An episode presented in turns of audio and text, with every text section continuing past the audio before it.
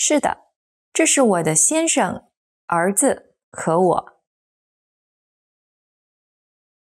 In the next minute, you'll be challenged to talk about your family. First, let's look at some examples.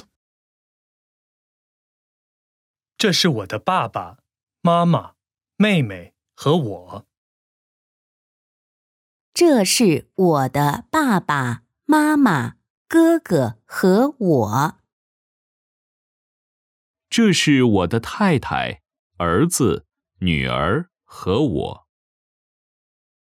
这是我的先生、儿子和我。Let's practice. 你给音如看照片，回答她的问题，然后介绍你的家人。这是你的家人吗？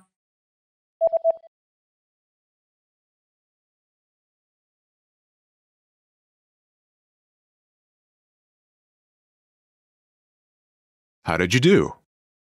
You can consider this practice exercise successful if you were able to answer in the given time, completed a pattern with your family members, and used the sentence pattern featured in this example. 这是我的先生、儿子和我。 Try this practice exercise again if you want to improve your fluency or skill in any of these areas.